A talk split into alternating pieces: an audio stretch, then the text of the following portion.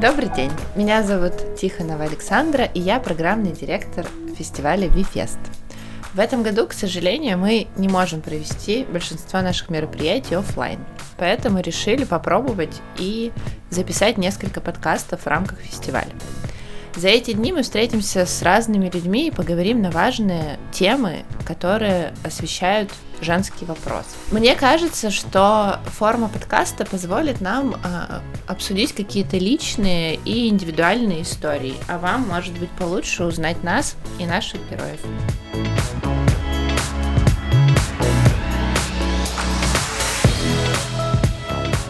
Итак, да, мы разговариваем с Татьяной Ивановной Марголиной. Сегодня будем разговаривать о, о женщинах в политике, о женщинах в пермской политике, об особенностях гендерного вопроса в советское время, в 90-е годы и сегодня.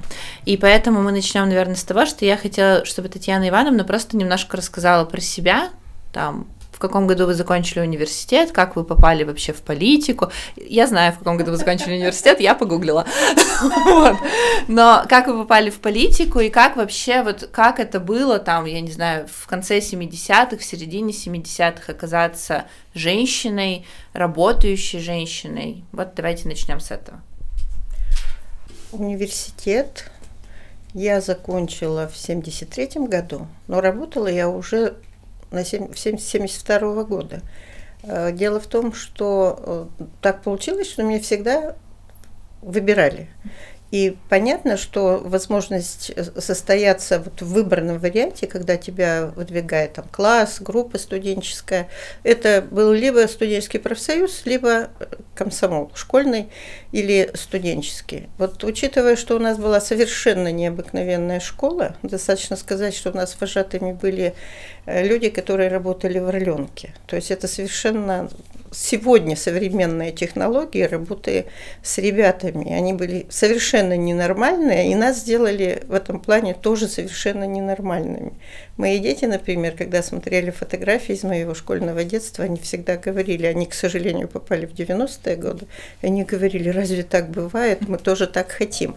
Так вот, э, сама эта выборность на, последней, на третьем курсе, она привела к тому, что меня выбрали заместителем секретаря комитета комсомола пединститута тогда, и это была должность выборная, и она была освобожденная. И поэтому мне приходилось сочетать работу, учебу, а еще у меня общественная работа была неоплачиваемая, что называется, потому что я очень любила работать э, вожатой. Э, тогда это были пионерские лагеря, но у нас были лагеря школьного комсомольского актива. Может быть, вы слышали про такое явление Пермского края, как лагерь «Юность». Это уникальное образование, и мы всегда сравнивали себя немножко с Орленком, где тоже старшеклассники учились. я вспоминаю, что когда были ну, вообще экзамены уже, в это время мы в лагере работали, как меня провожали на экзамен, как встречали с экзаменом. То есть это это было, на мой взгляд, сам приход э, вот в, в, в, в комсомольскую уже работу и выбор, но он был таким очень естественным, что ну, только что это стало оплачиваемой работой.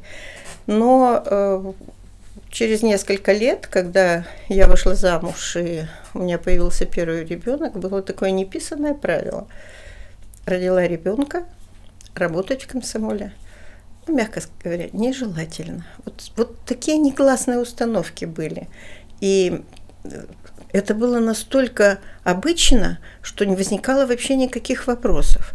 И поэтому я, конечно, сразу написала заявление, что я ухожу с работы и ушла заниматься ребенком. Но не так долго это, конечно, длилось, и буквально еще совсем маленькая была у нас Анечка, но и была такая замечательная зональная комсомольская школа, опять же, образовательный центр, который обучал все комсомольские кадры четырех близлежащих регионов. Это даже не... И вот, собственно, туда, на образовательную вот эту деятельность, на организацию этого обучения меня позвали работать. Сначала методистом, потом я стала директором.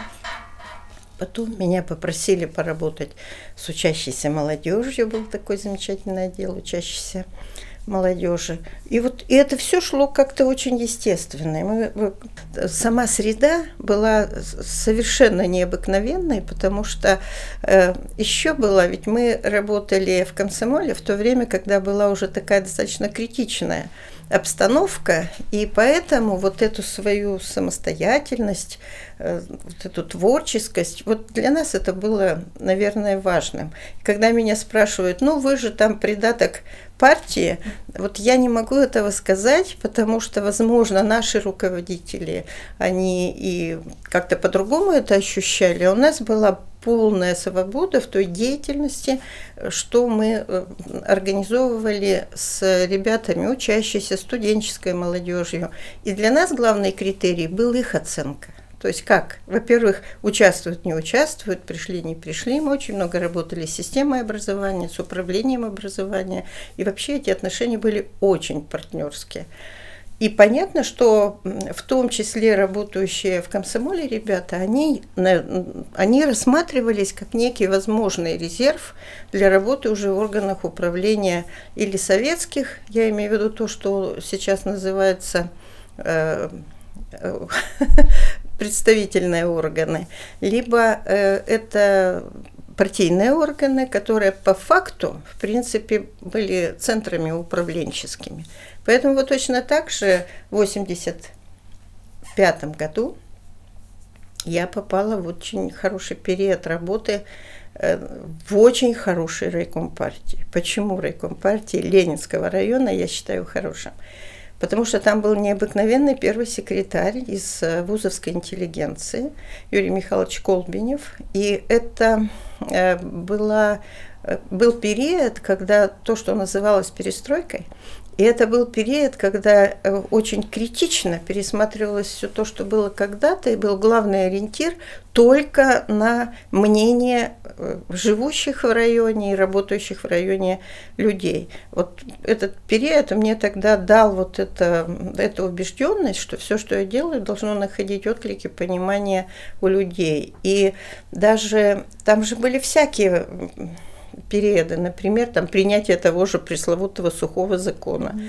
Я помню, что нас вечером собрали и сказали, вот идите в коллективы, желательно в рабочие, и по -по поговорите с людьми, как они относятся к этому, потому что, ну, считалось что это, в принципе, некие устойчивые очень традиции, и как народ отнесется к тому, что вот это таким образом. И я помню, что я была поражена, я была на заводе Шпагина, и просто вот собрались люди, работающие там, и когда я стала с ними разговаривать, смотрю, как-то сначала такая тишина, а потом как пошли женщины, работающие в этом цехе, как они сказали, да наконец-то, да сколько можно, мы работаем, они у нас дома не понужают, это вообще сколько могу, я все это ограничиваю. То есть это, это было так, что я не ожидала этого, потому что вот, вот работающие женщины вот всячески поддерживали это движение и многое другое, но тоже, вот еще помню пример, опять же нас всех вместе собрали, и Юрий Михайлович говорит, с завтрашнего дня вот такой-то сотрудник у нас не работает.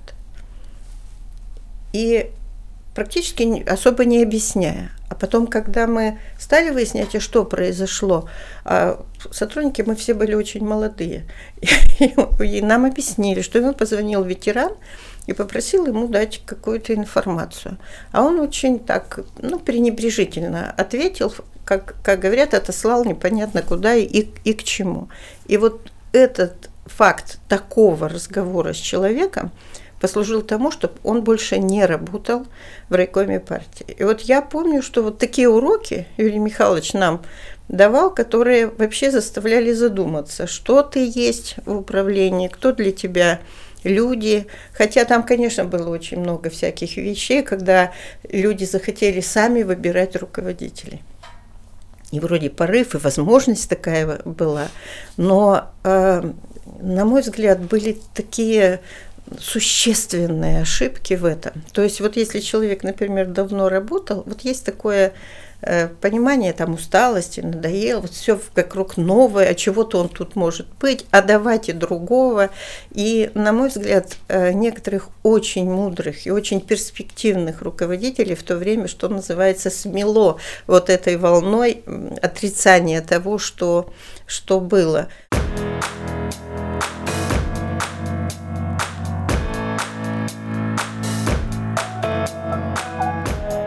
Но э, вот э, в принципе э, все было достаточно интересно потому, сама же вот в это время перестройка Горбачев, я себя считаю искренне Горбачевка, и считаю, что мы, э, что мы были одними из немногих э, районов и городов России – где понимание необходимости перемен было очень органичным. Но несмотря на то, что мы тут были такие интересные, поддержка была и прочее, но вы знаете события 91 -го года, поэтому все, что называется, смело, и мы все оказались в статусе безработных. И это ну, это особый период. Мы как-то здесь все вспоминали, как это было, как мы, кстати, подписывали все эти вот письма против ГК ЧП, то есть это тоже был вызов. Я помню, что я была в отпуске у папы с мамой в Чусовом, и когда мне позвонили и, и сказали, что вот что происходит и буду ли я это подписывать, папа мне сказал, а ты подумай, неизвестно когда чего, как, чем кончится. Но я вернусь к тому, что мы с пониманием жили в это время, поэтому, конечно, мы эти подписи на, на, направили. И, кстати, наше радио областное тогда, они приняли, Валентин Митрофанович Ермолов тогда был во главе его, они приняли, на мой взгляд, единственное правильное решение. Не стали публиковать все – что было, в том числе документы уже вновь, вновь пришедшие, в том числе вот наше заявление. И это, это было очень важно для того, чтобы люди определяли, что и как где. И, и, и что и как и где. Ну и когда все это произошло, я подумала, а что дальше? Я решила, что я займусь тем, что мне всегда хотелось я решила заняться психологией, которая была вообще непонятная, неизвестная. Я знала, что первые курсы подготовки психологов для школ начались, так называемый спецфакультет.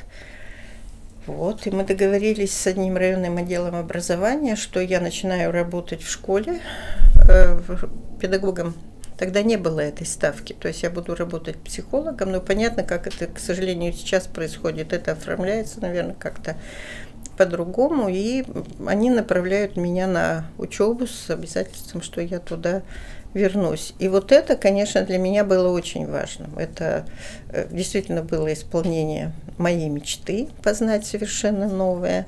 И работа в ближайшие годы после окончания меня пригласили на кафедру руководства факультетом. Мы создавали психологический факультет – создали его. Сейчас он, кстати, вырос уже до Института психологии. Это замечательно есть у нас энтузиаст развития психологии Бронислав Александрович Вяткин, который своей команды всегда собирал. И все, я могла там быть, потому что я защитила диссертацию, я занималась любимым делом, там мои там какие-то организаторские потребности были полностью реализованы на факультете. Но меня попросили мои коллеги, вот у нас ведь были в, в городе как сторонники Горбачева, так и ярые противники всех тех перемен. Это часть этой, этих людей сегодня у нас продолжают реализовывать свои политические взгляды в, в, в партии коммунистической. Но вот та часть, которая была убеждена в них необходимости демократических перемен, они э, просто настоятельно попросили меня, чтобы я поучаствовала в конкурсе, а тогда конкурс определял, кто будет работать в структурных подразделениях администрации, чтобы я поучаствовала в конкурсе на должность руководителя, председателя комитета по образованию и науке города Перми. И э, меня все устраивало в университете. Но вот, видимо, этот круг единомышленников имел на меня какое-то очень большое влияние. Я пошла, мы, у нас были замечательные консультанты, может, вы слышали Минеева Светлана Алексеевна, Западноуральский учебный научный центр, они создали такой образовательный она методолог, по сути. Помню, как мы составляли программы, я всем говорила, ну вы понимаете, что я из космоса для образования общего. То есть я в ВУЗе работала, я управляла этими процессами, когда райкоме партии была, но я же не, не, не в самой школе, то, что там я работала малое время, это что ничего не знает. Они мне говорили, а и надо из космоса. Время такое пришло, что какие-то вещи должны быть кардинально изменены. Вот я по конкурсу прошла на эту должность э, с представлением того, как бы я изменила ну, не я изменила, а что нужно изменить в системе образования. И началось время сложнейшее. Если вы помните, это был первый кризис 90 97-98 годы, когда стояла вся промышленность, когда в бюджет поступали такие копейки, что каждый день надо было определять, а их на что направить, на расчистку снега в Орджоникидзевском районе, чтобы там скорая помощь могла проехать, или там условно на помыв детей-сирот э, в бане, потому что я помню, как я приходила к начальнику финуправления и говорила, вы знаете, директора бани, они тогда были еще муниципальные, уже не могут в долг мыть наших детей. Там, ну, ну, то есть это, это сейчас вообще э, все, что происходит сейчас, и какие-то сложности, они, мне кажутся, все равно ну, ну, ну, ну, очень минимальными по сравнению с той ситуацией, которая была в тот, в тот период. И я поражалась тому, как э, в этой ситуации чувствовал себя, как чувствовали себя люди. Вот те, кто не были в то, в то время, они не могут это понять, они апеллируют к тому, как все было трудно.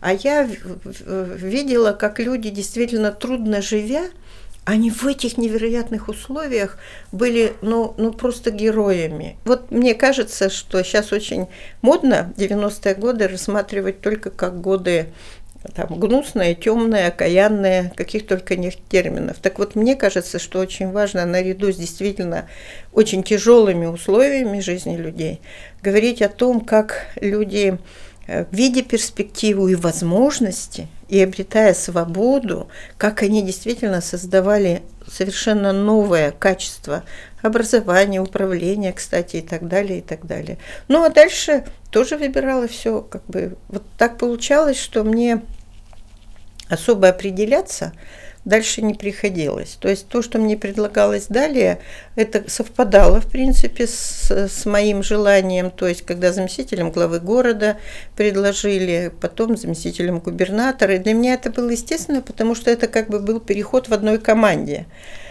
А вот когда мне было предложено э, Олегом Анатольевичем Черкуновым, когда он только что пришел и начал работать, перейти на уполномоченного по правам человека, вот тут я думала, я думала, надо ли мне это. Я вообще еще тогда, по-моему, не понимала, что это за институт такой.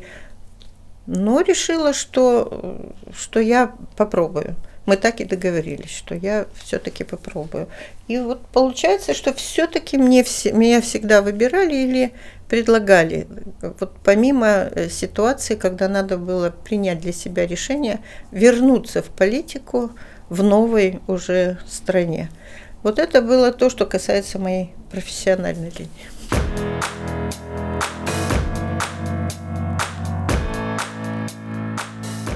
Вернемся тогда все-таки к гендерному вопросу. Вот в 72 году вы начали работать, и какое процентное было соотношение тогда? Сколько было в процентах там женщин и мужчин в той, как бы в той сфере, где вы работали, в комсомоле? Ну, понятно, что, собственно, общественная организация, там никакого регулирования не было, и все-таки главное было выборность. То есть там не смо... никто не смотрел, мужчина, молодой человек, девушка. То есть это все-таки выборность была очевидна. Э, и, кстати, сама статистика, если можно так сказать, она делалась именно по поводу того, что по факту получается.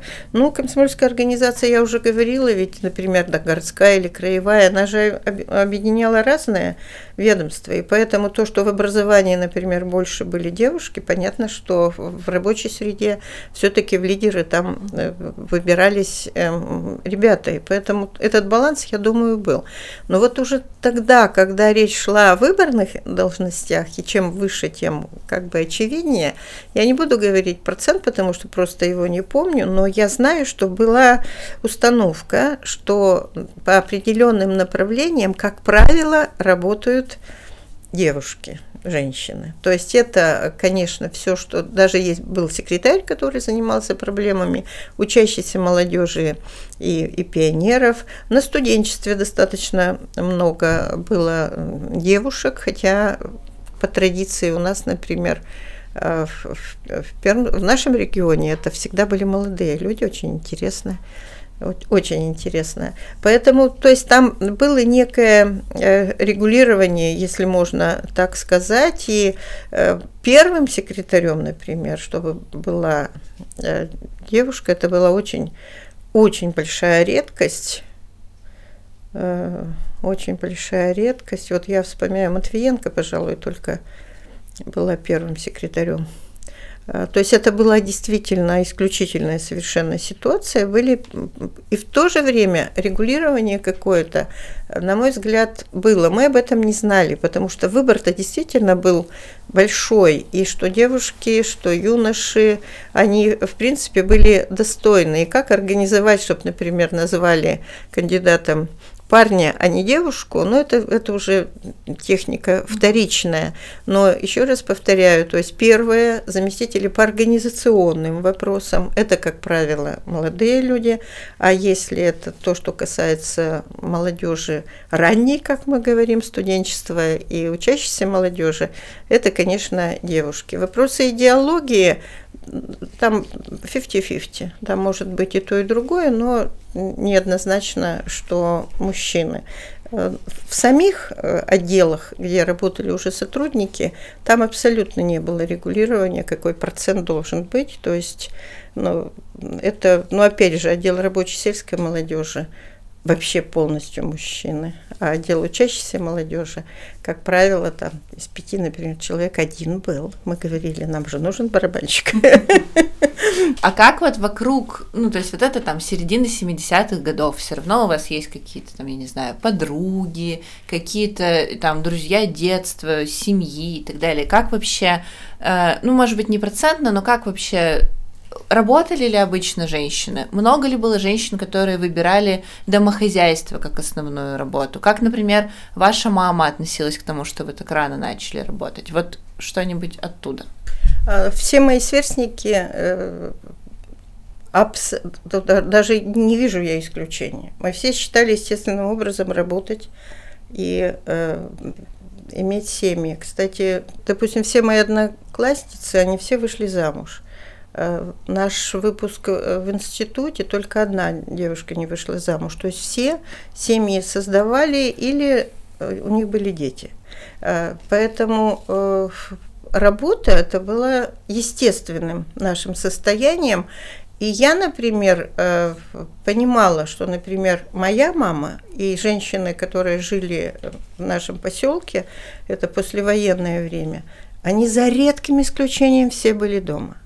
Ну что значит дома? Они воспитывали детей, и там дети так синхронно рождались в семьях. У нас погодки мы все были, то есть старший брат и его окружение, кстати, вот поселковое, второй брат и его друзья, я и девочки, которые тоже примерно в это время родились. То есть это э, мамы занимались воспитанием детей. Некоторые из них, как, например, моя мама, когда э, последний из четырех детей пошел в школу, вот тогда она пошла на работу.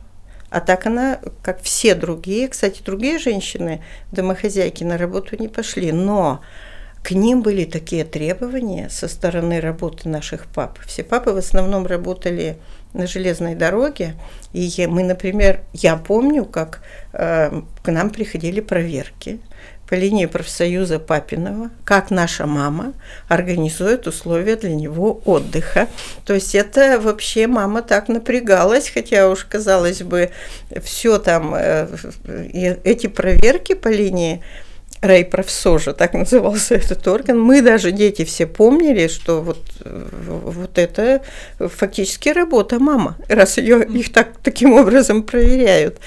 А э, мы, поколение э, послевоенное, сами все работали, у всех были дети. Но вот знаете еще как интересно, э, количество детей. Негласное какое-то было правило, что детей должно быть у нашего поколения немного. Один, максимум два ребенка. В то время как у наших родителей, вот сразу там пришедших с фронта людей, э, работающих в тылу, у них количество детей у всех было много. Три, четыре, пять. Вот, вот, вот это было все как бы нормы, и, и мамы действительно занимались не просто домохозяйством, а детьми. У нас же, может быть, это была естественная регуляция такая. То есть мамы работали, и у них были дети. Э, то есть все-таки наше поколение, э, вот такой стереотип э, женщины, это работающие женщины, имеющие семью и детей. Вообще все, что касается детей, мне кажется, очень... Оно, конечно, было, но условно. Вот, например, когда мой муж ушел в армию после, после института, а служили тогда немного, один год, но тем не менее, я с маленьким ребенком еще грудным осталась, и у меня было пособие жены красноармейца. Так оно называлось. 12 рублей. И, в общем, на хлеб и молочко это хватало, но не более. И поэтому, конечно, даже когда мне поступило предложение, ребенок был маленький, в том числе этот экономический фактор, он все равно имел значение. То есть фактор, что будет, будет получать э, деньги, он тоже звучал, потому что родители были работающие у, у мужа, мы жили у них тогда, и они не могли сидеть, сидеть с ребенком. Но, тем не менее, понятно, в этой ситуации мы брали няню, э, и это, в общем, все было возложено на наши плечи, несмотря на то, что муж кормилец в то время ушел в армию. Не плачь, девчонка, пройдут дожди, солдат вернется.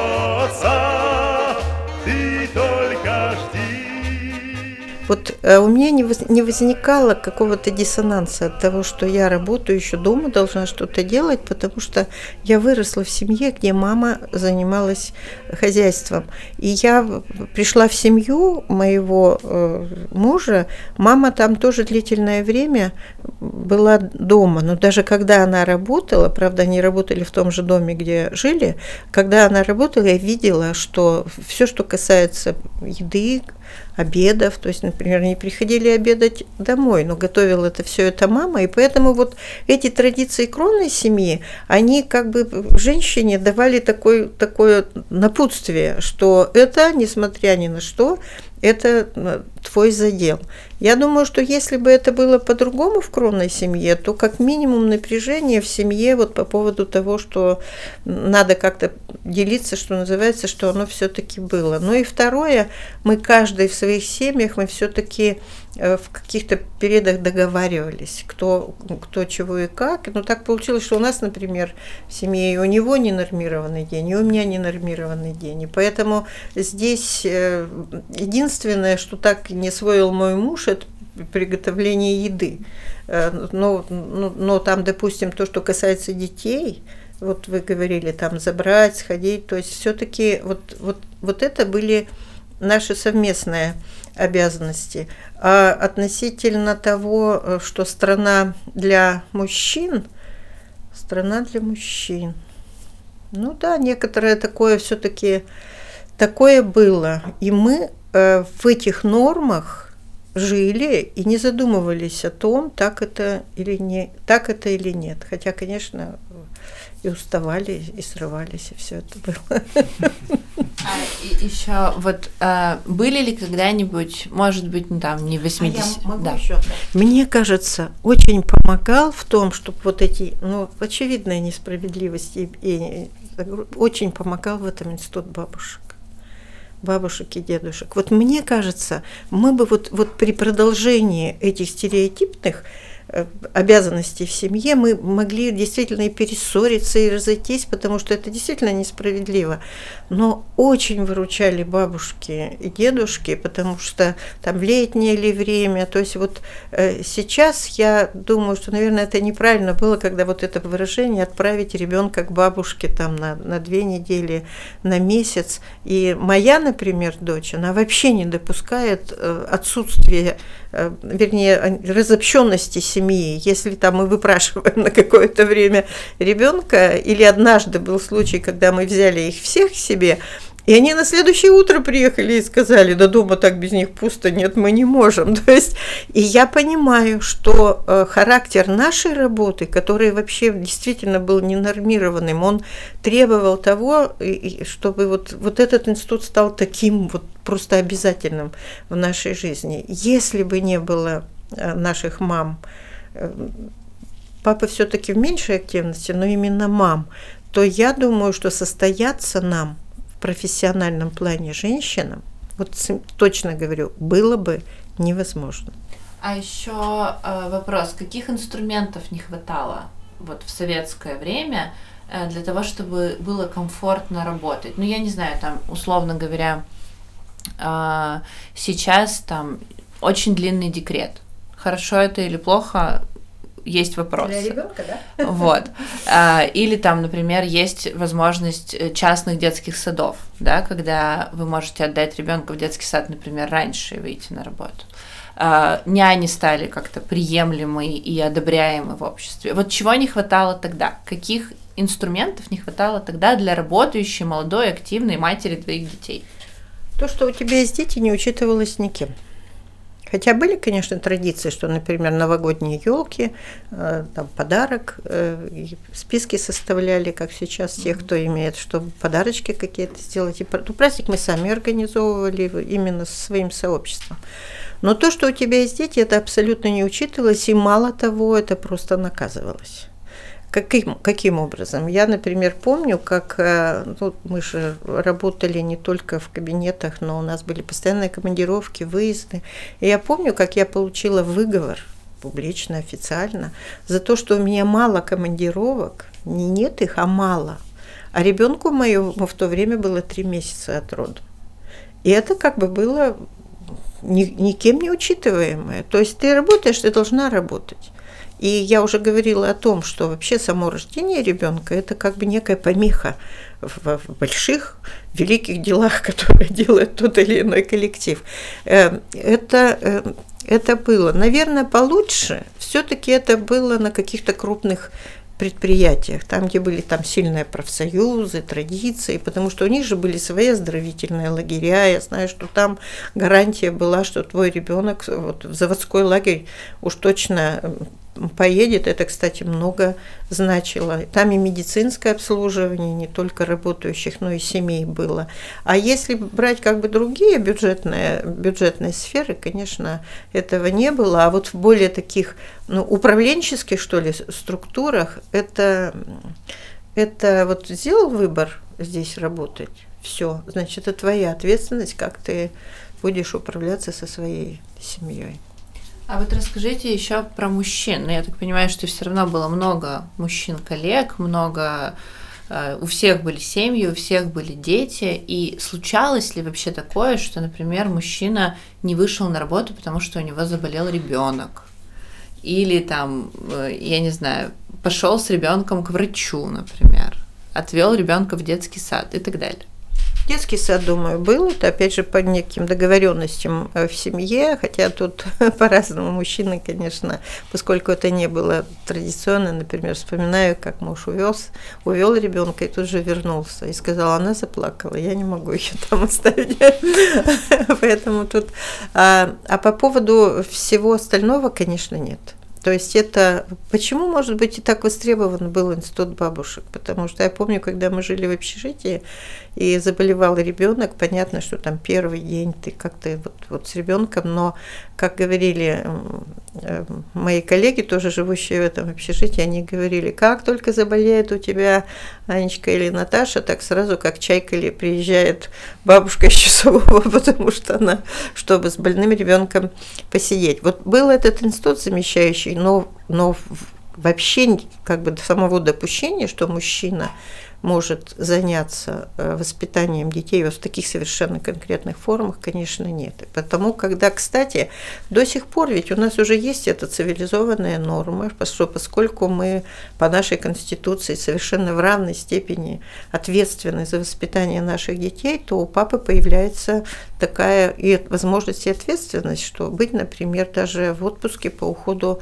за ребенком в, в послеродовой период, и понятно, что он может взять в больничный, но вы знаете, до сих пор еще руководители многих структур, особенно некоммерческих, наоборот, коммерческих, частных, они же просто не воспринимают это. То есть стереотип, он продолжает действовать. И, если, и, и кстати, на крупных э, предприятиях, компаниях теперь это тоже все равно воспринимается как ну, некоторая странность, будем так говорить, стереотипы все-таки еще действуют, но мне нравится, когда молодые в моем окружении, дети моих друзей, например, когда они совершенно рационально смотрят, вот если у нас родился ребенок, мы смотрим, какие доходы, как, какие у тебя, какая у тебя зарплата, что у меня, и они определяются, исходя из экономических соображений, абсолютно не деля друг на друга на тех, кто больше или меньше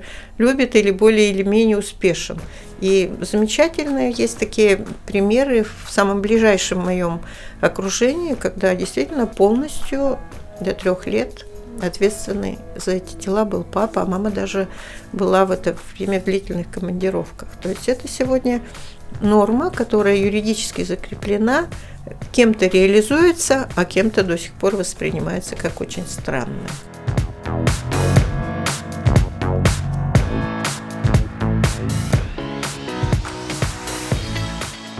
А как по вашим ощущениям, в какой момент это изменилось? Ну, то есть, вот когда произошел этот момент внутри общества, когда это вдруг стало нормальным? Я думаю, сама, э, сами вопросы, которые стали задавать, это, конечно, время 90-х. Это тогда, когда мы стали понимать, что э, вообще появилось это слово права. Я думаю, что это вот э, саму, саму тему подняли правозащитные организации, в том числе объединяющиеся женские организации. То есть они просто стали об этом говорить, они стали сравнивать. Э, ну, вообще, например, пермские правозащитники, они же очень толковые, они всегда все делают не на уровне эмоций, они смотрят, например, законодательство других стран, практику других стран, они все это вот, вот преподносят, и я помню, что у нас здесь вся эта информация, которая попадала в СМИ, она шла именно от различного рода круглых столов, общественных обсуждений. И Айвазова, например, наш величайший Светлана Айвазова эксперт, она вообще вот по всем позициям жизни женщин, она давала такой сравнительный анализ, что мы, как мы, на каком мы уровне в мировом сообществе. Мы посмотрели, что Многие вещи уже были урегулированы, но до сих пор же несправедливости сохраняются. Там, допустим, у нас только Москва сегодня в равной степени оплачивает труд женщин и мужчин. И мы понимаем, что там не просто политическая воля, но само развитие э, бизнеса, э, где э, позволяет сегодня действительно выбирать достойных, лучших, да там и возможность выбора в Москву многие едут. То есть сама экономическая ситуация, развитие разных форм собственности, бизнеса в том числе, она позволяет сегодня вот женщине чувствовать себя более успешной как в выборе работы, так и в оплате ее. Нам сложнее, у нас э, сырьедобывающий регион, и поэтому здесь по определению некие стереотипы действуют даже в приеме на работу. И по-прежнему, конечно, сохраняются ведь проблемы, во-первых, женщины в экономической сфере, женщины в управлении. У нас ведь стереотипно даже женщины выступают против того, чтобы на губернатора шла женщина. Хотя, например, я вновь говорю эту фамилию, даже Матвиенко в те годы, когда она была губернатором, вот вы знаете, у меня друзья живут в Петербурге, они до сих пор вспоминают стиль ее работы именно как губернатор. И говорят, что ни один другой, уже все мужчины, никто этот стиль не взял, и тех изменений позитивных, что было при ней, они считают, что больше уже нет. Ну и самое сложное, мне кажется, стереотипная, сохраняющаяся проблема, это, конечно, возможность поднять на женщину руку это жестокость, это бытовое насилие. Вы чувствуете, как наше общество опять раскололось в том, чтобы защитить женщину от э, просто в физическом смысле. То есть эти последовательные действия людей, которые сегодня не видит это, это даже не рисков, а угрозы для всех, не только для женщин. Они же вот декриминализация этой, этой статьи, а теперь, ну хорошо, вы декриминализировали эту статью, давайте мы профилактику усилим, давайте мы не будем допускать этого, но ведь даже эти профилактические меры не принимаются. Поэтому на сегодня вот это, а, а, как мы говорим, борьба за права женщин, она необходима, потому что это угроза жизни. В экономике сложнее, потому что там зависит еще от некоторых общих общей, общей ситуации развития экономики и социальной сферы. Но вот это все от нас зависит, поэтому от незащищенных женщин она сегодня очевидна.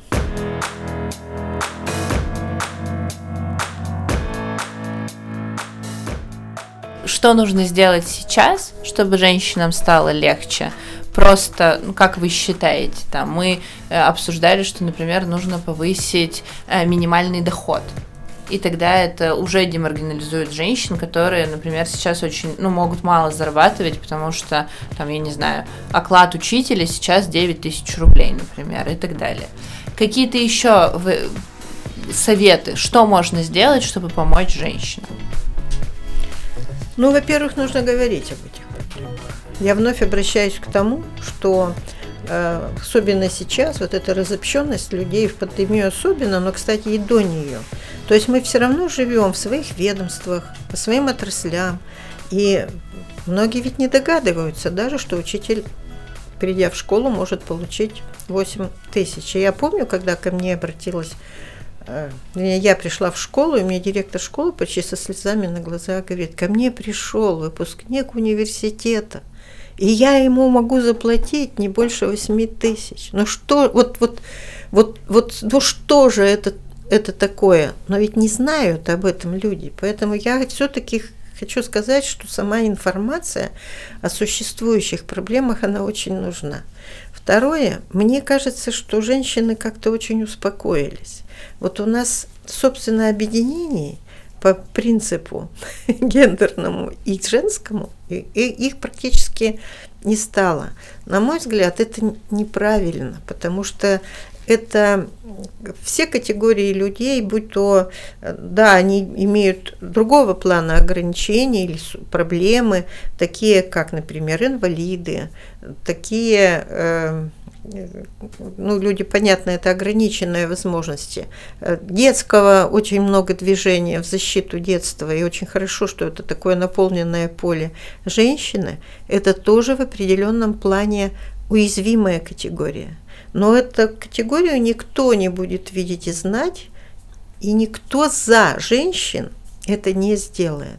И поэтому я, конечно, очень надеюсь, что вот эти заинтересованные в благополучии во всех смыслах э, женщин, что у нас эти организации появятся. Не для того, чтобы где-то требовать и протестовать, а для того, чтобы способствовать улучшению жизни тех, кто по объективным, а иногда субъективным причинам не могут состояться в полной мере в человеческом измерении.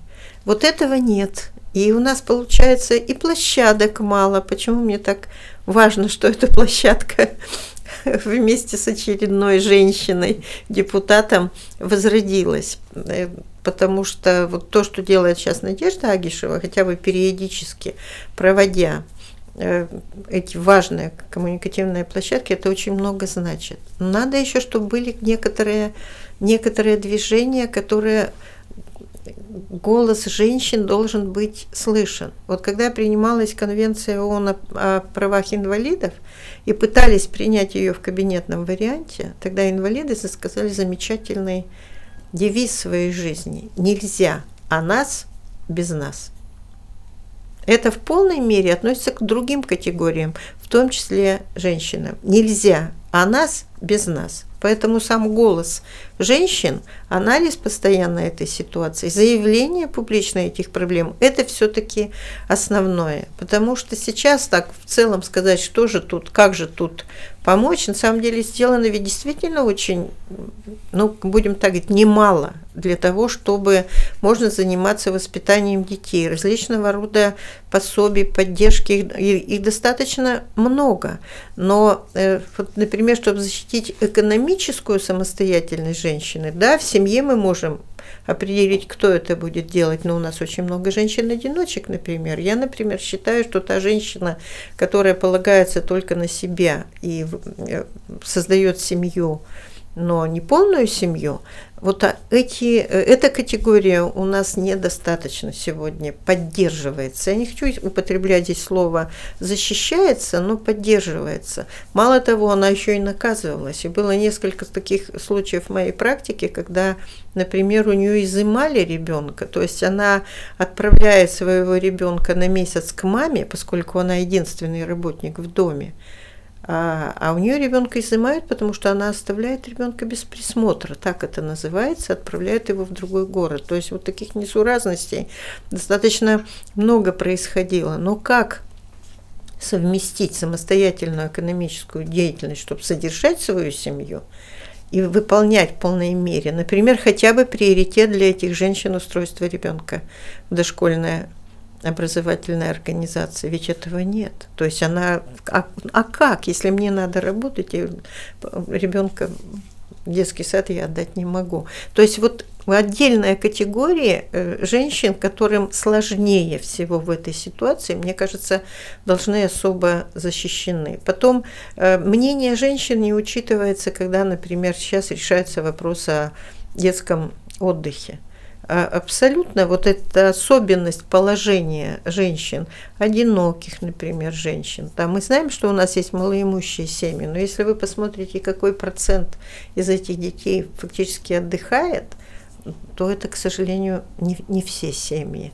Поэтому вот мне кажется, сейчас пришла пора посмотреть особо уязвимых категорий женщин, которых вот есть общие какие-то меры поддержки, а надо тех, которым сложнее. Это называется адресной программой поддержки женщин, в воспитании или семей, в экономической или сфере, это уже анализ покажет. Но вот это адресная поддержка женщин, мне кажется, должна быть.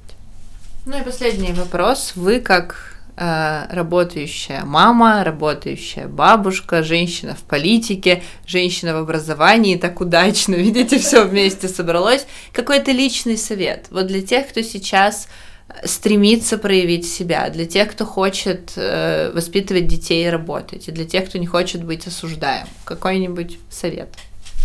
Я думаю, он очень простой. Верить в себя и э, создавать э, вокруг себя сообщество партнеров, понимающих тебя людей. Я в себя, в себя верю, но мне важно, чтобы ближайшее окружение меня понимало, принимало и поддерживало. Спасибо большое.